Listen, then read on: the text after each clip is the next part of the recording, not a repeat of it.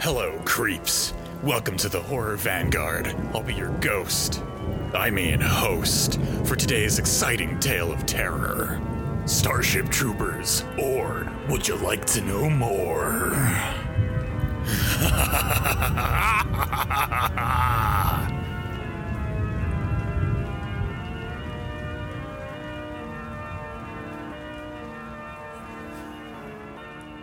Hello, everyone. Welcome to another episode of Horror Vanguard. I am John, otherwise known as the Liquid Guy, joined as always by my co-ghost Ash. Ash, how you doing?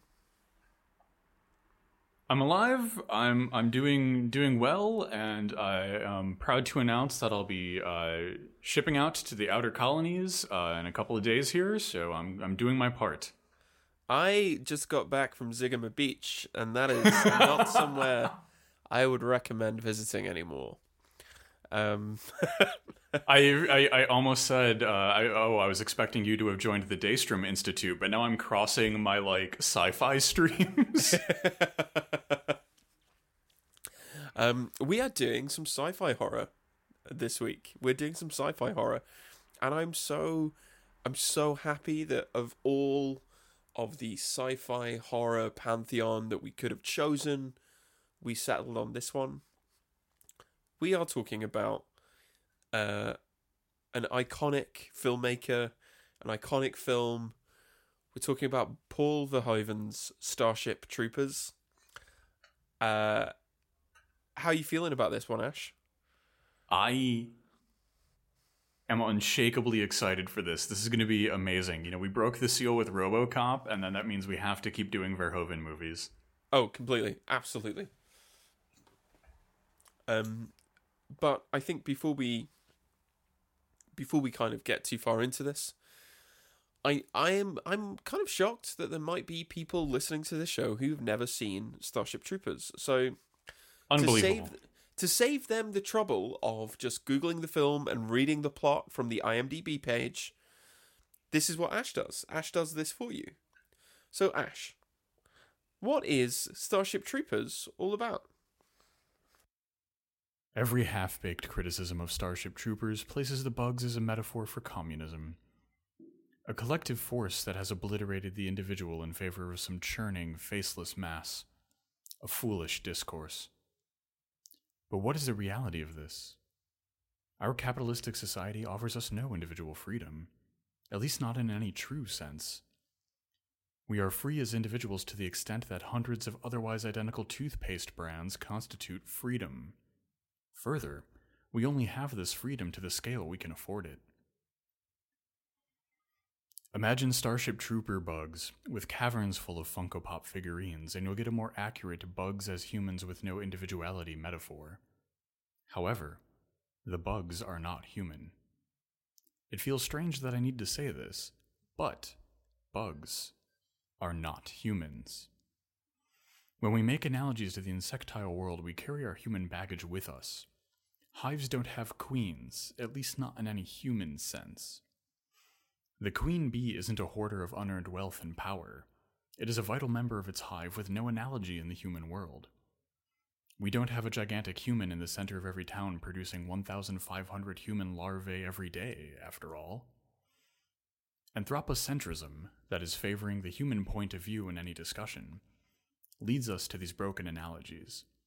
It's not that we can't make comparisons to the non human world, but rather that we must acknowledge that human queens and soldiers have entirely different functions, histories, and contexts than those of ants and bees. The bugs in Starship Troopers aren't driven by an expansionist economic system that mandates colonialism. The bugs just are. So when critics see the worst in the bugs, they see only the worst in the world they already inhabit. The bugs don't function as a counterposed social and economic model to the fascist United Citizens Federation. They function only to highlight the sheer monstrosity of it. Tuck in your larvae, groom your antennae, and gather the whole colony as we discuss the brain bug that is Starship Troopers. As always, just maybe you don't appreciate. I certainly don't appreciate just kind of how poetic cinema can be until I've listened to Ash recap Starship Troopers for me. So, um, thank you. thank you for that. Oh, okay, all right. Well, uh, this is this is a pleasant way to start an episode. I'm feeling fresh. I'm feeling energetic. I'm feeling awake. It has been typically slick stuff from both of us there, I think. Flawless, angelic. Okay. Uh where do you want to start with this? How do you how do you what what what is this film kind of like where is the way in to thinking critically about what some people might dismiss as being like a kind of schlocky you know Star Wars knockoff?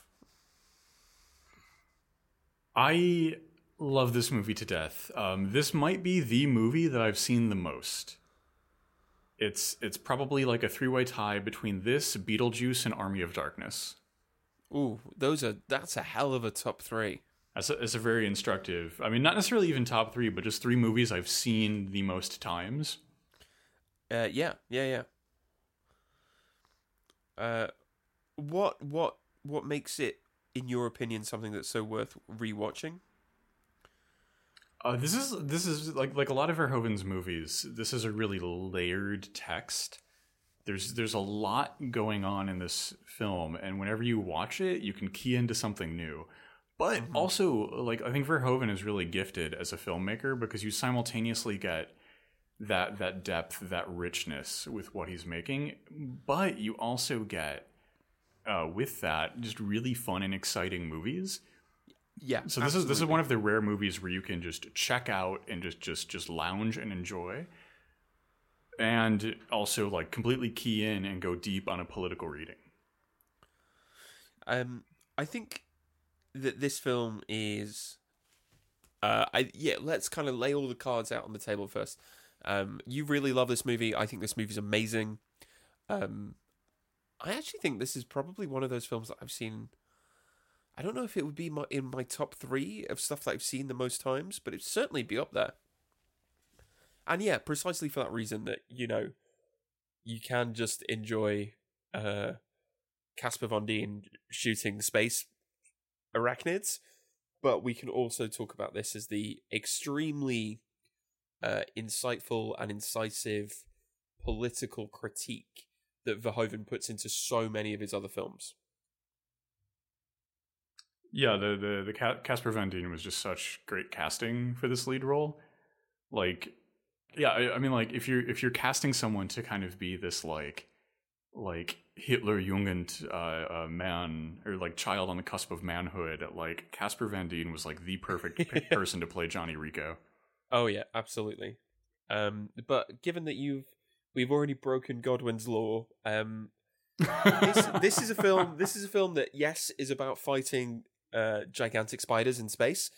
But this is a film that is unmistakably about fascism, and that is what we're talking about today. We're going to be talking about um, we're going to be talking about the ways in which Verhoeven kind of makes his political critique, what what it is he's trying to put across, um, and how he manages to get away with it, basically.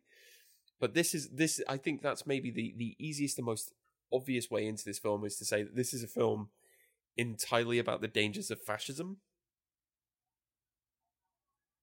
I think I think that is like if you were to sum up this movie, this movie is is strictly about uh, like how how fascism develops in the American context. Yeah. Um.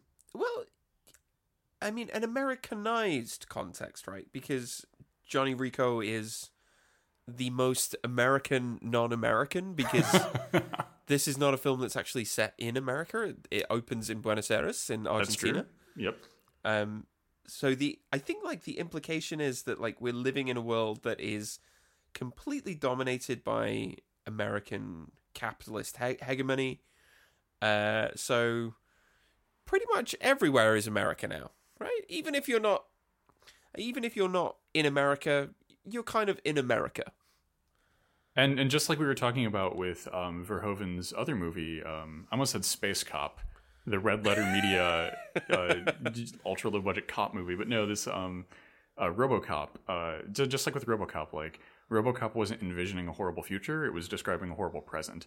And, Yeah. and we are all Americans. We all live in America because the American cultural hegemonic project has has woven itself through the fabric of, of human society. You know, so like no matter where you are in the world, you can you can get American cultural jokes and stuff like that because we forced our culture everywhere. Yeah. And yeah, I So definitely think that's that's that's part that, that's like a sci-fi trope, right? Because you see that in Star Trek too. The Star Trek has the Federation. Earth Earth has a singular government, but that singular government is like really kind of just an American government, even though we have like a lot of oh a lot of stuff will happen in France and like TNG. You know, Yeah. like the the Federation feels like an Americanized military body. So I guess I guess the kind of question is then what does fascism in an Americanized context look like according to this film? I, w- I was about to say it looks like Starship Troopers.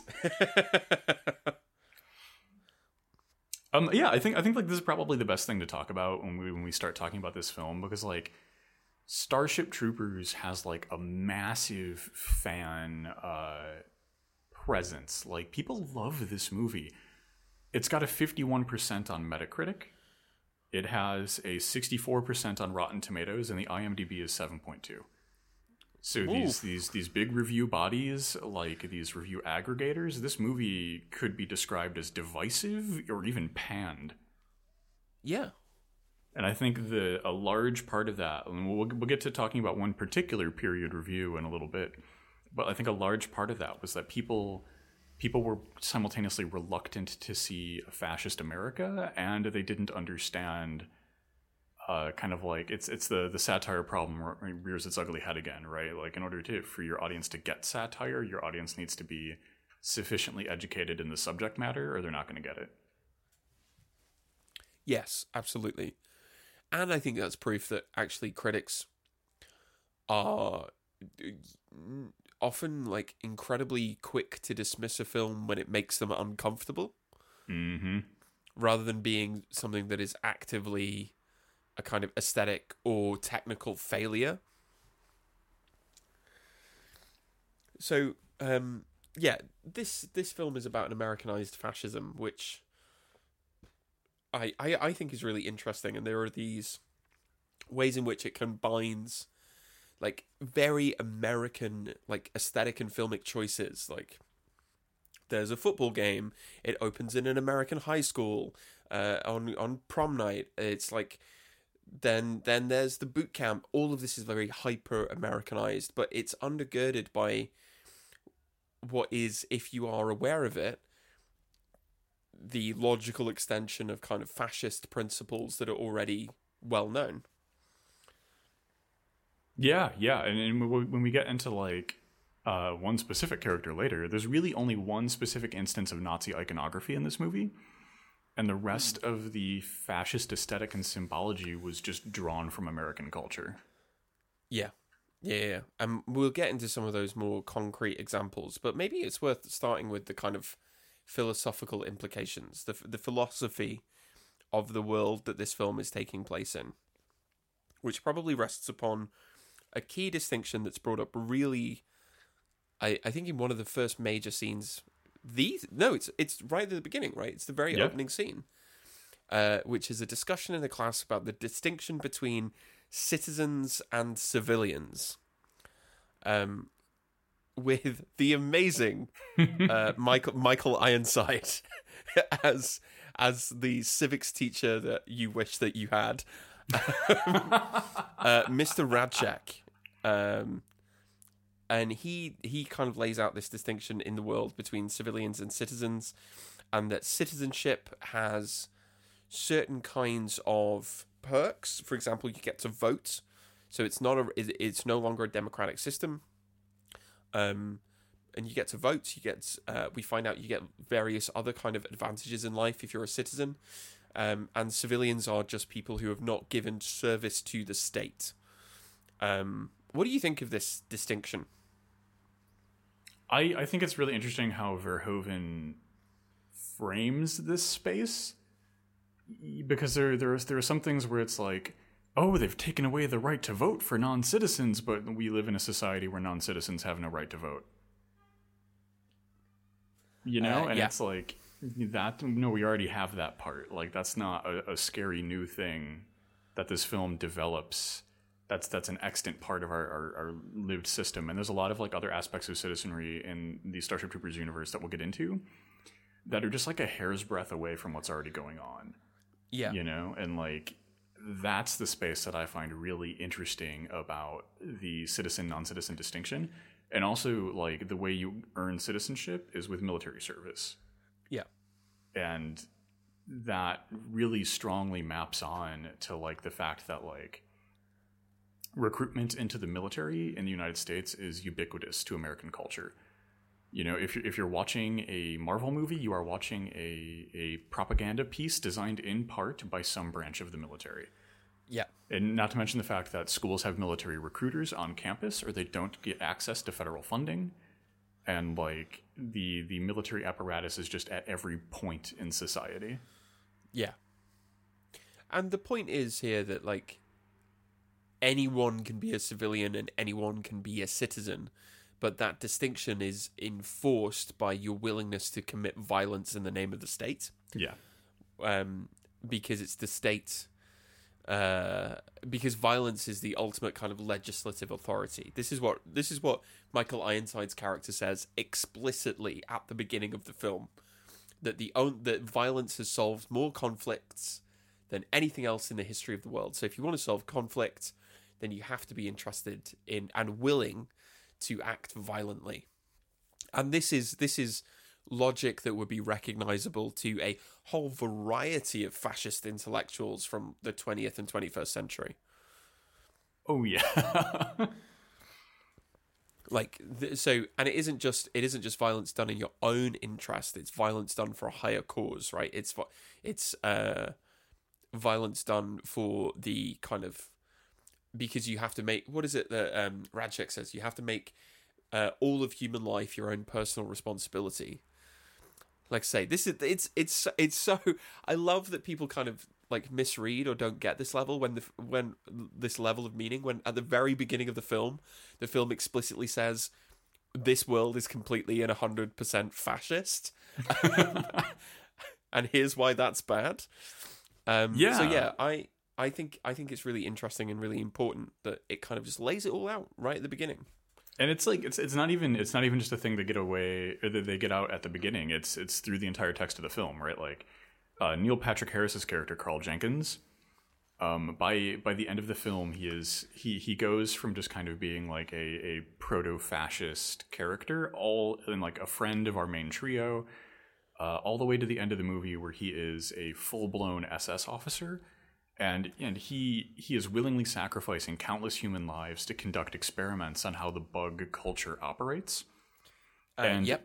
and that is that is contrasted constantly with these swarms of like arachnid praying mantis looking insects. And the the insects are just constantly throwing away their disposable frontline soldiers while the humans are just constantly throwing away their disposable frontline soldiers. Yep the the parallels here are very intentional on on Verhoeven's part and just very very apt. Uh, yeah, absolutely. And I think I think the choice to make it a kind of Americanized fascism is really interesting.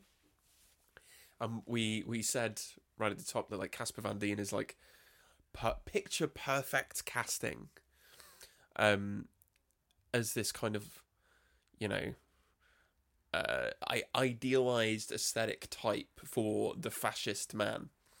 But what I find really kind of insightful actually is the way that this film kind of tracks him as a character and shows just how kind of easily and happily a an American bourgeois will become fascists because it, it gives them it solves the kind of existential question for them like American the American middle class would quite happily lean into fascism because it would solve all that all the nagging doubt of like well what do you do with your life? What's the meaning of it? You know his his uh, he he comes from money. He's very rich. He's economically secure.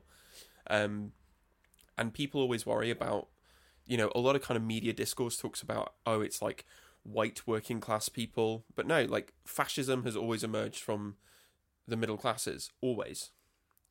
Um because because it solves this question of like how do I give life meaning? You do it in service to something greater than yourself. And his dad his dad actually goes, "Oh no, don't worry about don't enlist. We're going to take you off on this amazing holiday." Uh, and he rebels against it. So it's this great it's this great kind of narrative of like how um, the American middle classes will inevitably and like joyfully embrace fascist violence in order to give themselves some kind of self identity and meaning. Yeah, yeah, and I think like I think another huge part of his parents like being like, "Oh, don't you don't have to enlist because the issue for of citizenship is a non-issue if you're wealthy. Yes. It's not it's not a factor." And we see that with um, Dizzy, um, uh, the the second half love of the film love interest for um, Rico. But like she in, uh, initially has no aspirations to join the military. She's she's going to become a professional football star and Yes. and it's kind of it's kind of implied that like citizenry doesn't matter if you're in the upper echelons of society. And so like that that is the driving force of fascism. It's it's because for these people who are ultra wealthy or or have uh, fundamentally higher access to power, fascism doesn't matter. You you you you you can buy a safe exit to somewhere else. You you can buy your way through a, a lot of horrible consequences that are going to happen to people who don't have that kind of access to power. Yeah, absolutely. Um, but you know, if you are already economically wealthy, and your parents are offering to take you off somewhere safe and take you off on an amazing road trip, how do you rebel? How do you kind of exert that kind of teenage autonomy? Uh, you you become a fascist. There's a kind of inverse relationship that you can see in um, a lot of the main thinkers of the Frankfurt School all of their fathers were like wealthy bourgeois industrialists and so all of their sons became marxists and, and communists as a way of as a way of rebelling against that Beto O'Rourke, Kamala Harris.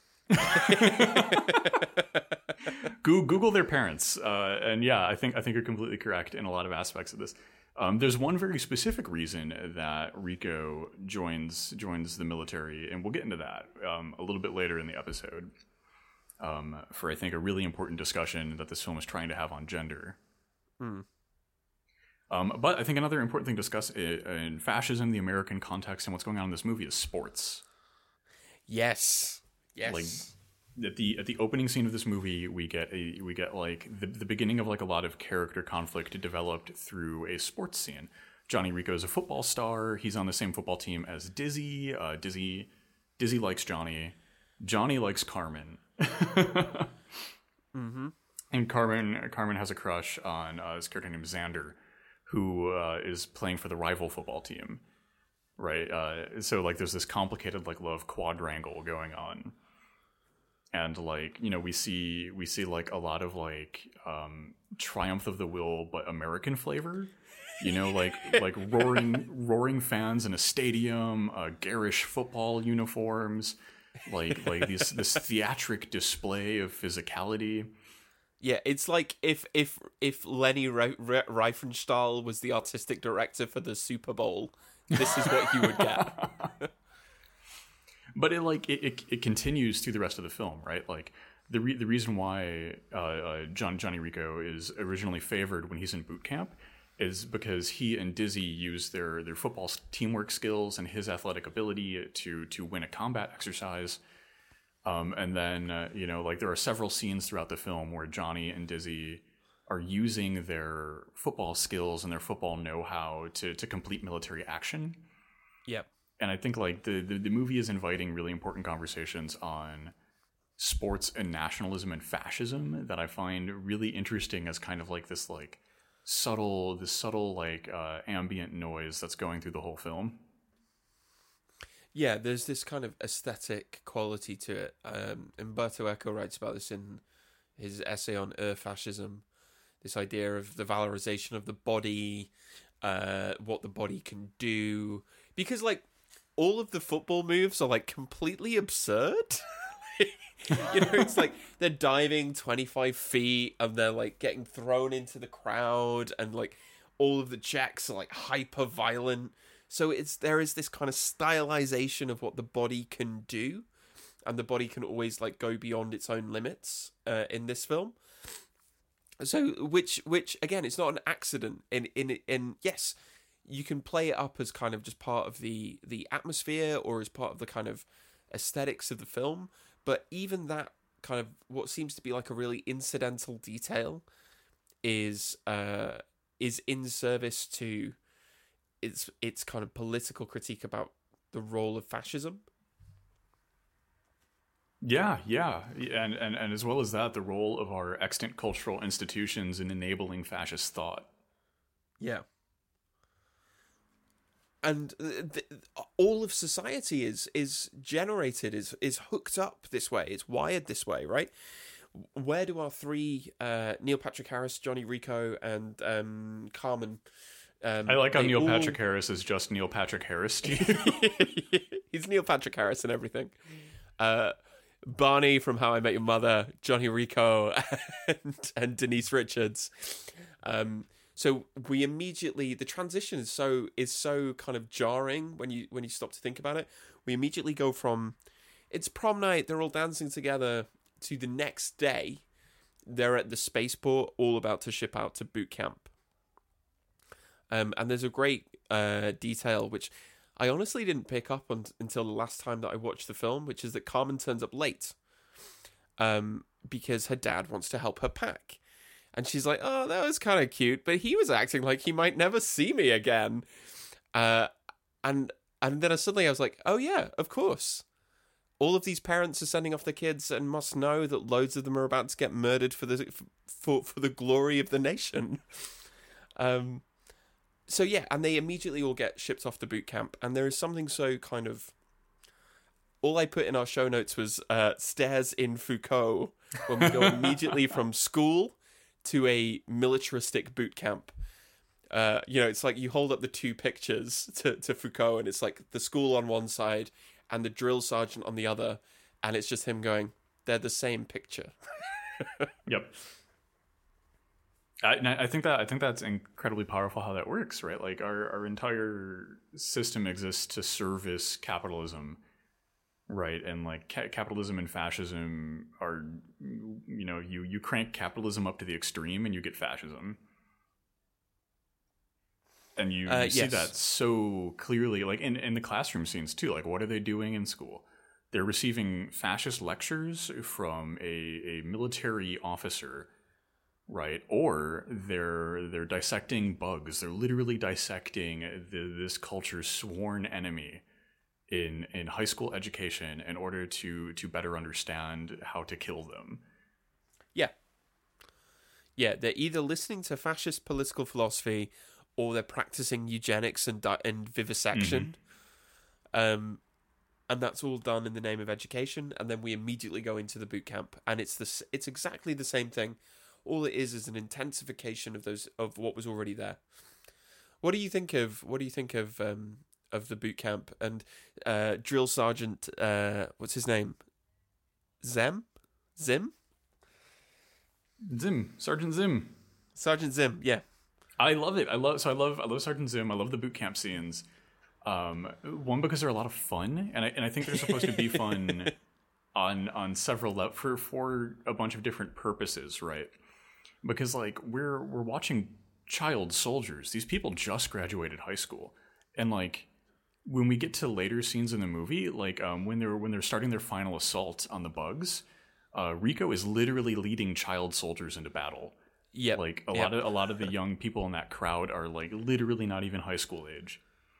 And like it- it's it's really jarring. And so like we have these like fun boot camp training scenes and like i think like you know verhoeven you know like i almost said space cop again robocop and starship troopers perfect films because because we're getting all these filmic things that we need right we're building characters we're understanding dynamics right there's tension that's being generated but then at the same time like all of this fun is incredibly jarring because these are children that are rushing off to die and and Yeah. sergeant zim is is just beating into them how worthless their lives really are right he, he- Yep. like the very first scene we we we we see with him he just shatters like he does a he, he gives some guy a compound fracture in their arm And then in another scene, he throws a knife through someone's hand. And like, yeah, we live in like a sci-fi world in Starship Troopers where you can heal these things with minimal consequences because we see these characters later those same days and they seem to be functioning just fine. But it's ingraining into them that their physical well-being is irrelevant. Yeah. Yeah, completely. Um and it's it's very it's I think I think you're really right where when he's kind of talking about tone being really important here. Like these scenes are a lot of fun. Uh because it's like it's kind of it's kind of cheesy and it's a bit over the top and then we get another we get another kind of combat exercise that they're going into and suddenly like you start to see the first inklings that these people might not really be that prepared for actual violence and maybe that's sort of the point so there's the live fire exercise. Rico at this point is like the squad leader. He's the golden boy the protege. Uh somebody takes off their helmet because it's not working. There's an accident and they just get like the back of their head just kind of blows up.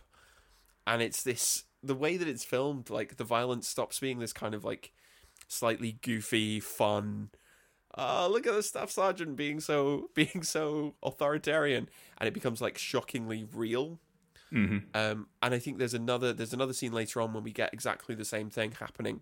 So it's like the kind of worrying thing is all of this indoctrination, this school to the military pipeline, is not really interested in keeping them alive. Oh yeah, clearly not. The, you know, it's it's, it's the uh, they're they're just analogous to the replaceable bug soldiers. Yeah, Shrug. absolutely. They, they Sure. are the society they're trying to defeat, but they're worse than the society they're trying to defeat. And we'll get into that, I think, in a second here. But like, you know, like like it, it, it becomes really jarring once you wake up to the fact that what we're watching is child soldiers gearing up to die for fascism. And then like Yeah, the peppy absolutely. music, the the like Johnny, we're gonna run that sports maneuver. The, the okay, here's here's the fucking football play, Johnny. We're gonna run it. And then Johnny's like, what? Oh yeah, let's do it. And like that's fun. That's exciting. That's great filmmaking. It's absolutely terrifying. Yeah, absolutely. Um, because as you say, these they're not interested in these people living. What they're interested in is turning them into cannon fodder. So, so we're talking more now about the, the actual combat itself, and I think we need to spend some time talking about our combatants. Who who are we fighting in Starship Troopers? Who's who's the enemy? we are we are fighting a a uh, variety of of antagonists, collectively known as arachnids. Um, most commonly represented as a um, their soldier type are sort of like giant uh, giant spiders with big beaks. Is essentially how I would qualify them. Um, they are uh, a insect uh, based civilization. Um, and just as so, after our to kind of contextualize in, this in the plot, just as Johnny is about to uh, walk out of boot camp, having having washed out after taking, we didn't even talk about the fact that he kind of takes physical uh, punishment for for for, for um, the death of his of a squad mate. Yeah. He's just about to walk out, and it turns out there's been an attack by these arachnids. Um, yeah, how would you kind of talk about the the arachnid civilization? Uh, was I think a lot of interesting things are going on with the arachnids, right? We already talked about the parallels that we see, right? You know, we have um, Neil Patrick Harris's character becoming an SS officer who, like, not only is is physically in control of everyone because he's he's in the higher echelons of the military, but he's also uh, he's like a proto psychic. He has some latent psychic power, and Yes. he he uses that later on to help uh, Johnny Rico save Carmen when she's been captured by the bugs, and you know we we find out that um, Neil Patrick Harris's character doesn't do that because it's good it's the good or right thing to do to save their friend. He does it because Carmen is one of the best pilots they have, and they need all the skill they can get. Yeah, You know, it's not altruistic; it's out of pure calculation. And so, like the the meaningful difference in space between these two societies just completely dissolves, and that makes it all the more startling that like uh, the the fascist Starship Troopers themselves are just constantly attempting to slaughter them. Oh yeah, like it's it's basically they try and commit a genocide, um, because there is a meteor. There's a meteor that comes out of the arachnid controlled zone of space and ends up um, destroying Buenos Aires. Um, Ash, can you just read verbatim point I on our shared document? Okay, uh, uh, this is a little lengthy, everyone, so try and keep up. Carl is a bad person. Uh, Or was it a uh, different point yes. I? Sorry. Sorry. Oh, uh, okay, Point, okay, hang on, point- hang on, I get it. one, subsection one in point F. Our notes are thorough, if nothing else. Um, colonialism. Bugs don't shoot first. They the the the, Arach- the arachnid civilization did nothing wrong. yeah, it's it's intimated both by the film and in the, Verhoeven's commentary that um, it's it's highly debatable and indeed very likely that the bugs didn't uh, launch that meteor, even though that's a that's a, a thing they're capable of doing. You know, it's it, it's it's heavily intimated that the the kind of the military in the society has has used that as pretext to complete a genocidal colonial war in space. Yes, and this is this is another important point to make about any kind of fascist ideology, which is eventually war becomes necessary. So, I mean, if you if you think about it, you've got millions of, of young people signing up for two years military service, um, and no matter how good your indoctrination, they're not will they they won't just sit around and do nothing for two years. You've you've educated them for the past I don't know decade about the importance of dying for the for the planet. So eventually, you need something that is gonna give them something to do. So war is not just the kind of byproduct of a fascist um, society. War is necessary to the uh, ongoing functioning of that society. Yeah, I, I think you're completely correct about that. It is it is a prerequisite, in fact. Yeah. And who is it? Who is it that's there to do the dying, uh, to do the fighting, to do the uh, getting slaughtered in increasingly grisly ways? Um, is is the mobile infantry, which j- predominantly seems to be made up of like uh, the economically disadvantaged or working class people or people who are facing other kind of challenges that they need to try and overcome. Um, but yeah, so so war is war is a necessity for the society, right? Yeah, yeah, it, is it is absolutely required, right? Like because we have, you know, we, we have the infamous Le- Lenin quote: uh, "Fascism is capitalism in decay." Yeah, Right, and, and I mean, like you could also equally argue that you know fascism is capitalism functioning as intended. it's not it's not capitalism decaying and failing. It's capitalism doing literally what it's supposed to do, and that's concentrate wealth and power into fewer and fewer and fewer hands. But I, I think what we're seeing in this movie is is literally what goes on today, right? Like we we have we have the reserve army of labor. We have this massive quote unquote surplus population. Right? Capitalism cannot sustain everyone. Fascism can sustain even fewer people. So what do you then do with all of those extra people? You go to war. yeah, And that that's what we're seeing in this movie. We're seeing like all of these people need to be disposed of and we need a societal apparatus that makes them want to be disposed of. And you need an, you need uh, an enemy. Yeah, which in Um, this case uh bugs. Yeah, and what I find really interesting is how the arachnids are presented in this film. So you have them as both uh, super dangerous, extremely lethal, a civilization that is kind of taking over, and at the same time, they're also like not very like it's actually mocked the idea that arachnids could be intelligent you know that they might have kind of higher order thought or they might have their own particular civilizational organization so they're both they're both dangerous and highly organized and at the same time completely less than human Yeah, yeah, I, I- think I think that's that's the the way to read how fascists define their enemies. You know, like I mean, like look at how the Nazis talked about uh, the Jews and all the other populations that they tried to commit and committed genocide against. Yeah. Right? You know, like they're they're simultaneously everywhere, ultra powerful, and in total control of everything in society that's gone wrong, and incredibly corrupt and weak and easy to destroy. Yeah. And I mean, like, look look at the way that the contemporary right talks about uh, uh, the trans community or about anti-fascists, right? Like, like how how is it, how how is Antifa a decentralized concept, uh, busing hundreds of thousands of people around the country in total stealth in a way that the government is fundamentally incapable of detecting, and made of a bunch of like soy-addled, like I don't know, man children, like.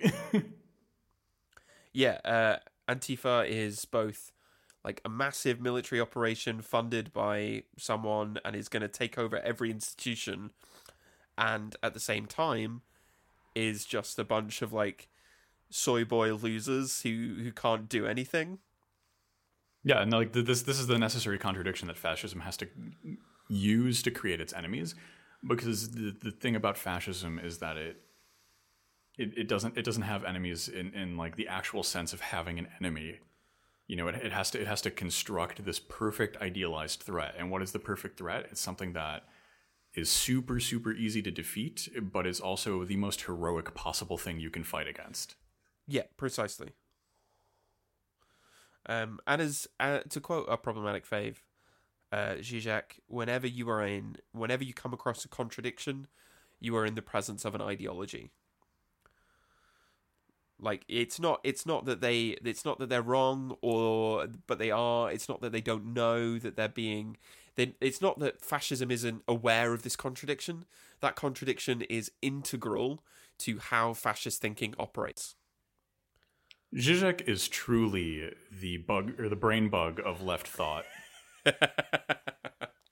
It's going around with that straw. Um, but I think I think this leads us kind kind of away from the bugs and into another thing that I think this movie it, it's trying for a lot of interesting ideas, but I, I, I think like this might be the most insi- less suc- the least successful part of the film. Uh, let's. Uh, do you want to move into the gender politics of Starship Troopers? Oh yeah. Oh yeah. Let's do let's, Let's do it. Let's let's do that. So Where should we Where should we start? So okay, we have we let, let's let's pick apart the love quadrangle that creates the baseline for for the gender dynamics in this film. We've got Johnny Rico who's in love with Carmen, but Carmen we don't really ever get much inside of her character, but for whatever reason, she's simultaneously entertaining the affections of both Johnny and Xander. Right, uh, Johnny. Johnny goes on to join the Roughnecks. You know, like they're the mobile infantry. They're the first turtles to die. Xander is uh, in pilot school. She, she's, he's Carmen's pilot instructor. The fourth, Yeah. the fourth player in this romantic quadrangle is Dizzy, uh, Johnny's football coach. Uh, Dizzy, Dizzy has always loved Johnny, uh, but John, Johnny's affections have been elsewhere. This is the love quadrangle. that, that, that, that's the basis of this film um, at least in terms of the gender dynamics, audiences hate Carmen. Right? Uh, uh, there are there are so many cut scenes and cut dialogue to this film that that gave Carmen more character and space. Audiences hated them because they hate Carmen, and and it's because Carmen is entertaining both of these affections. Right? So we have this incredibly reactionary misogyny that winds up that that, that was experienced by test audiences that wind up shaping how the film comes together in the end yeah. and that that's like that's like the baseline because in the end of the film uh, uh, spoiler warning if you've never watched our show we don't care about those watched our show if you're watching this right now i'm not sure how you're doing that um, but you know like uh, dizzy's character winds up dying in the end she's killed by bugs um, and this, this is after uh, you know like her and johnny have sex for the first time she tells johnny that she loves him you know, it's this really emotional scene. Our hero and and, and the girl get together. Um, she dies like Yep. 15 minutes later. Almost almost immediately afterwards. Yeah, just snap, she's gone. And like, you know, you know, like Verhoeven defends that decision because he was portraying war, and war war is shredding and brutal. And you know, like the people you like, your friends, the ones you're fans of, the people you're in love with, they're probably going to get hurt or worse. Yeah. Um, But like I think this creates like an interesting beginning for the foundation of our gender dynamics because right off the bat we've got some like classic misogyny where like a man can entertain multiple affections, but a woman, if she entertains multiple affections, why she's a harlot. Un- unto thee a scarlet A, Carmen. Oh yeah. Um, but let's let's be um, let's be real. Uh, that is not what makes Carmen a bad person. No, um, uh, Carmen is a horrible person, and it has nothing to do with the fact that she's trying to have two boyfriends. that is the least awful thing she does. Yeah. What's what's awful about her is that within uh like weeks of joining this um colonialist imperialist force that's designed to commit genocide, she goes, "This is what I want to do for the rest of my life." Yeah, Or as she puts it, she's gonna go career because she wants she wants a command. She wants to be a captain of a starship, um, which basically means she wants a greater role in, uh, like droning bug children. yeah. She she she wants to and actively desires to do the most genocide she can possibly accomplish, yeah, and that that's and that, that's that's, that's why she's a bad person. yeah, and I think this is part of the film that like so Ver, Verhoeven and the the scriptwriter intentionally set out to portray a world that was more gender and ethnically uh, uh, equal, right? um, because the, at one point in the movie, the head of the military steps down and is replaced by a black woman. You know, we see that the the leader of uh, or like the the person who's a captain of the ship that Carmen is piloting is a woman um, you know, like the football captain, a woman, you know, men and women uh, fight alongside each other in this military. They shower together, right? Uh, like s- sexuality and kind of gender depression have been slightly decoupled according to the text of the film. yep. But what, what this is failing to kind of discuss is that like th- this is kind of like a liberal appraisal, or in this case, a fascist appraisal of equality. Right? It's like, oh, everybody, everybody can serve when it comes to our genocide, uh, expand, genocidal expansion of empire. You know, and like it's not, it's not actual liberation. It's just like it, it's it's the the standard the standard clapback tweet: more women drone pilots or whatever. yeah, more female drone pilots. Um, and also there are several things in the film which kind of show that there are other kind of repressive forces which have come into play here.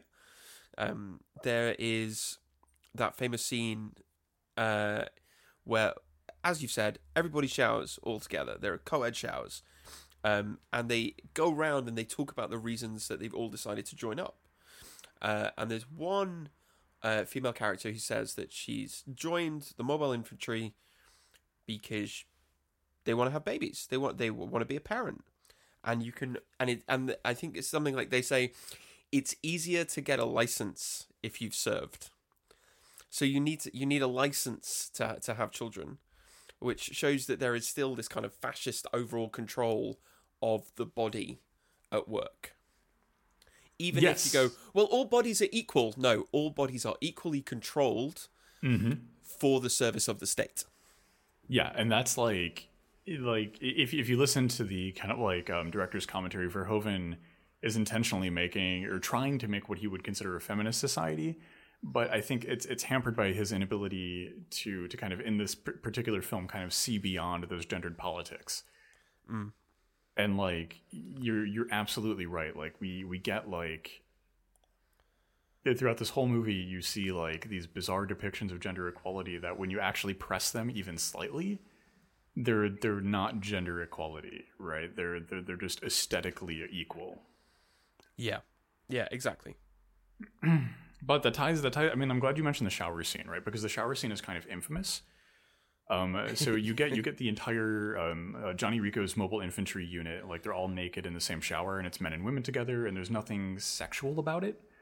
You know like no one no one's making comments no one's shot in a way that's sexually suggestive you have the standard hollywood problem where like you can show much more female nudity than you can show male nudity but those are a little bit external to the text.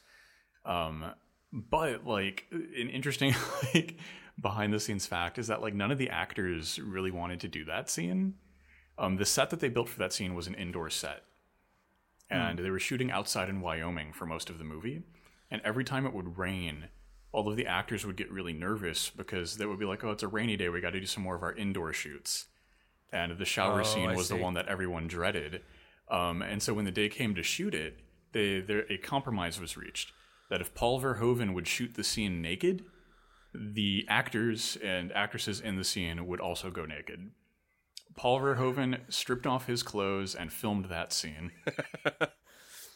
Well, you know, to be honest, I'm sort of the of the opinion that if you're gonna ask actors to do anything that you yourself would not be willing to do, it that's you know that raises some interesting questions around what is the authority and role of a of a director.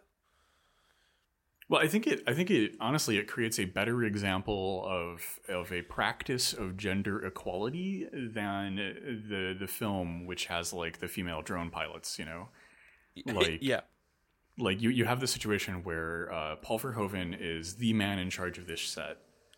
You know, he he has the power. He he's at the top of the hierarchy. He's he has a nearly unilateral control. Right? Like like and of course like it's not that simple. A lot of people put their talent into a movie. There's a lot of push and pull in a lot of directions. Right? Um, but but the director is the or- like the orchestrator at the center of all of this action yeah, and like like that that is a moment of equality because that's him stepping down from that post that's him relinquishing that power to some incredibly minor degree Well, yeah, and I think there's a right. There's the interesting distinction here between being naked and being nude, right? So to be being naked is a natural state that everyone enters into. To be nude is to be naked, to be the object of a gaze for another. Um, that's that's that's the distinction that that like art critics like John Berger would make. So like, the shower scene is the scene where everyone's naked, but it's not the same thing as ha- having people be nude, right? Because like you say, it's not framed in that way. But it's interesting that that's the moment where you kind of go, well, maybe there could have been, you know, maybe there is a kind of interesting potential future gender politics, but we're we're still having to work through this horrible fascist society to get to see it. Yeah yeah no i, I think i think that is, that is completely correct and, and i think i think another important thing that this demonstrates is that like fascism won't necessarily look and operate like we historically know fascism to look and operate Yeah. and this this I think will lead us on into another point nicely, but like CNN and other major news media outlets are completely duped by by the rise of quote unquote dapper Nazis. About Nazis that don't look like cartoonish British skinheads. Oh yeah. Completely completely baffled uh, media because because they just tweaked their aesthetics and were able to slide under the radar of of virtually every discerning journalist at the top of the media hierarchy. And like that's that's only because that they changed their aesthetics.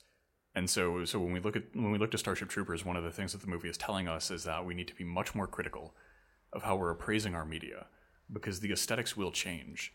And an american fascism is going to have really cool football like like that is something that starship troopers is kind of like elucidating to us that like you know like these aesthetics will shift around but it's still fascism it's still this thing that needs to be annihilated Yeah, absolutely. And not only will it have a really cool football, uh, it will re- have really good programming. It's going to have a really good media. Everything's go- everything's everything's going to look really cool and exciting. Um, and this kind of brings up maybe one of the most quoted things about the film, right? The the very Verhoeven um, trick, uh, which was used in RoboCop, of creating um, like in universe newsreels to show what's going on in the world. Uh, and in Starship Troopers, what this is often done with is a kind of little excerpt of something followed by the phrase, Would you like to know more? Uh, because even the media is a way of recruiting uh, the viewer into this fascist society. Yes, that is completely correct. And like, uh, so Verhoeven intentionally made this movie in in concert with, or, or to be in concert with Noam Chomsky and um, Edward S. Herman's Manufacturing Consent, a, phenomenal read on on how the media operates in, inside of the American context. Um, when indeed it's very applicable to many other media bodies, but like the the big takeaway is um, media like media systems carry out uh, support. Uh, they're they're they're a support character for larger fascistic programs, and they do this by by creating propaganda for them, right? And then this propaganda, like the, these media uh, bodies, are structured in this way because of market forces, internalized assumptions, self censorship, and often without um, overt coercion. And that's something that we see kind of like through the entirety of this film is there's not a lot of overt coercion uh, keeping a lot of this like fascist system alive in Starship Troopers. It's just people buying into really effective state propaganda and media. Yeah. Yeah, because after a certain point, you don't need the coercion. You don't yeah. need to. You don't. You don't need to coerce them because people will willingly go along with you. I, th- I think um, it's um. Oh, go on. No, go on. Sorry. right. Well, I think I think it's really telling how our media reacted to this movie. I mean, like like uh, when when this film came out, the Washington Post dragged it. Uh, uh, they called they called Verhoeven perverse. They they they called this movie fascist. And and I think the the concluding line was something like, "It's worth it if you like seeing bugs being splattered" or something like that. But like that's it. and like so so many other like major media critics hated this film right and i, I think uh, i can't help but think a large part of that is this kind of self-policing that is part of modern day media especially in relation to things that would directly challenge it right the segments that run like it's just like the commercials in Robocop, Robocop, right? We have segments throughout this movie that are like little news snippets, and they're designed to to feel like a CNN graphic. And, yeah. and Paul Verhoeven intentionally designs this stuff to feel like CNN because he's making a riff on how CNN covered the Gulf War.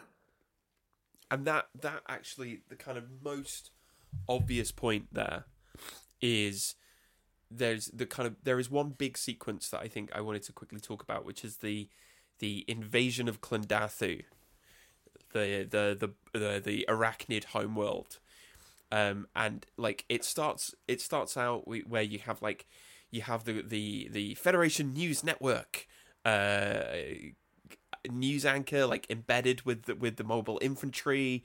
Um, then they they land and he's giving his report to camera.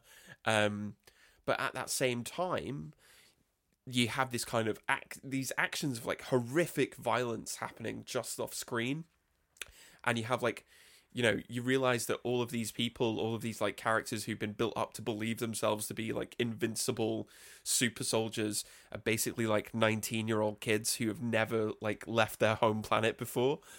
Um, so I find that that there's this kind of disjunction happening that's really interesting where they where they land and they simul- they find out that they're massively underprepared and that violence is real and kind of viscerally shocking and terrifying and like literally right next to them, there's a news anchor talking about how they're just gonna like wipe the floor with the enemy, that everything's gonna be fine. We're on this disgusting world where our genocide will be good and pure. Until Rico runs past and like yells into the camera, "You gotta run away now." Yeah, and I think that like like that speaks to so many things, like the very concept of embedding journalists in inside of the military like i mean like we we, we see we see in in one of the scenes the, the, the journalist is like oh well some people are suggesting that it was uh, our expansion into space that agitated the bug's natural habitat and then i think i think it's even rico's character that that, that kind of like gets in the gets in the way and he's like hey like like these these these dastardly bugs bombed my my hometown and i'm here for revenge you know yeah. and it's like like when you put the the mouthpiece so close to like the practical arm of fascism, you're going to just adopt their point of view and you're not going to threaten it. Yeah, because there is no way of arguing against that, is there? Where he goes, yeah, I and, think we should, I oh, we, yeah, we should on. have revenge on them, uh, and you can't go, um, no, because suddenly, suddenly you get drawn into a media discourse that you will inevitably lose. Right, and especially like given given the setting too, like in that moment, like there's no way to win that conflict. It's because that's not that's not like a that's not like a winnable argument. And I think that that's a lot of what this movie kind of plays into, is that like, like like what is what is like the liberal response to fascism? It's like oh we, we have to sunlight is the best medicine. We have we have to we, we have to beat them with arguments and defeat and reason. and it's like fascism is literally immune to all of those things. You can't debate a fascist. You can't you can't use logic with them. Like like they do not respond to these things. It's very interesting that you said that Verhoeven deliberately modelled this on how CNN reported on the Gulf War, because that made me think of a really famous series of essays by Baudrillard um, called "The Gulf War Did Not Take Place," where he makes a kind of very similar argument to the one that we've been making here, which is that the Gulf War, according to Baudrillard, was not really a war, but it was like a, an act of colossal violence that just masqueraded as a war. Um, because in the Gulf War, you you know the American military had like ludicrously overpowered um, aerial force. Um, didn't necessarily engage in direct combat, just basically carpet bombed huge swathes of the country, suffered few casualties, and uh, like people didn't really know very much about how many um, Iraqi soldiers and civilians had actually died. So it's not to say that the war didn't happen. He's just saying that like it was it wasn't really a war. It was mediated and presented as a war to the people back home, but actually what it was was just atrocity that pretended to be a war. Yeah, I think that's a really good point. Uh, Transition. magic, a little, little little cinema magic going on here. Um, so so I think I think like this this will be part of a good way to lead into our uh, end of the episode here. But why do you think that this movie um, is considered to be a fascist film by a lot of critics? Because cr- because critics don't don't watch films very carefully, or Accurate. maybe maybe a kind of hotter take is that to admit of its anti-fascist credentials would be to admit that media and even cultural media has a political valence and influence that critics and reviewers and mainstream film writing often seeks to disavow. Because if we admit that if they admitted that they might have to admit that maybe being the movie critic for Washington Post or a film reviewer for Fox News's business channel actually makes you complicit in in not if not outright fascism in a politics that is all too easily pushed in that direction.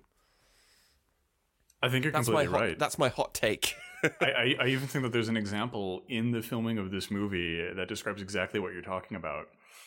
So, um, all all major Hollywood movies that have like big military scenes or military presence, they often have a military advisor on set. This is somebody with military experience who's ostensibly there to be like, oh no, a soldier would never use that language or hold a gun that way or something like that, so that their military stuff is accurate. Um, oftentimes, this becomes a bit of a propagandistic job to make the military look good. um, and Starship Troopers, as we know, there are plenty of scenes where the military retreats. The Yeah. military advisor on set was staunchly opposed to ever depicting this American army retreating. that's that's that's actually hilarious. You know, because that is the, that is ostensibly against the what, what the media appearance of the mil- American military is. This thing that's never been defeated, that never retreats. Um, even though both of those things are wrong. and I think that that's a great practical example of what you're talking about and what you were talking about with Baudrillard. Like, oh, this this this movie has so many layers. What about you? Why do you think some people at the time saw this as a film that was sympathetic to fascism? I I think so. My my kind of like I, I guess ultra hot take for why a lot of critics saw this movie as sympathetic to fascism is it's because a fascism that's more close to home. Because the fascists in this movie, there's only one black clad SS officer looking guy. Ev- everybody else looks like regular Americans, and I think that that created a lot of dissonance for people because they couldn't Yeah. imagine a fascist America because that's so far afield for kind of like a- lot of the imaginary space, especially uh, for what our country's media puts out, right? Like we're we're the bastion of democracy and freedom.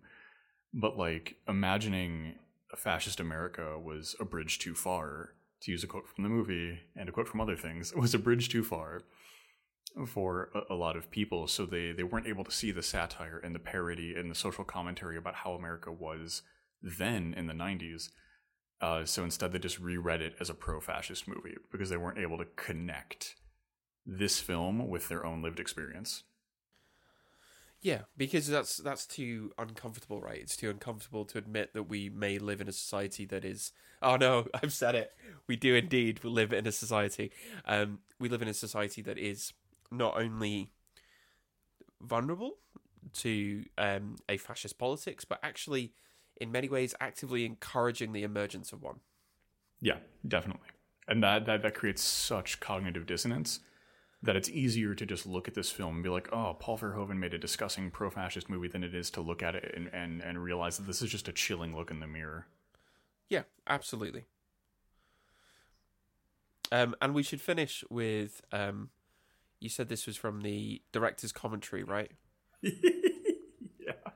Perhaps um, the the takeaway message, the takeaway message of Starship Troopers, according to the film's is it the film's director? Yeah. So this is um this this line I think sums up sums up the movie for a lot of our discourse on fascism and Starship Troopers. But in the director's commentary, um, Verhoeven is is talking about um, Neil Patrick Harris's character and whether or not he's a bad guy. And Ver, Verhoeven says, if you see a black uniform, you should say bad, bad, bad. It's very simple.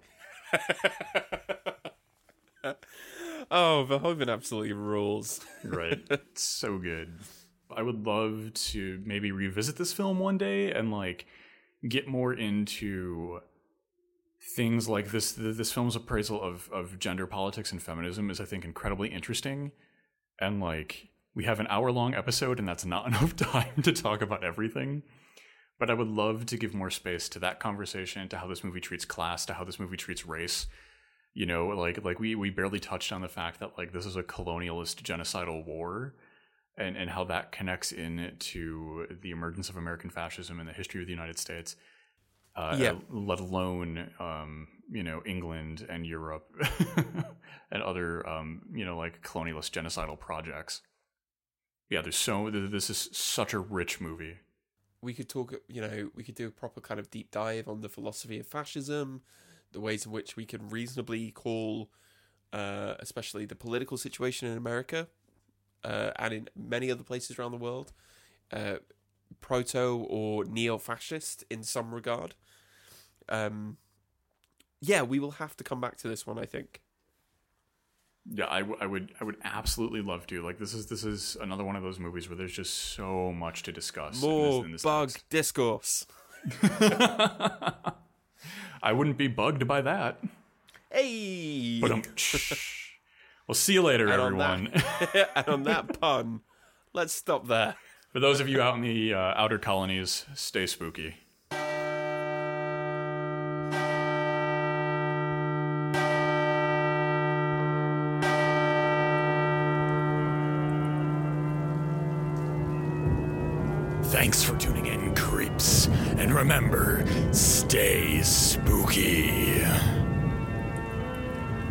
ハハハハ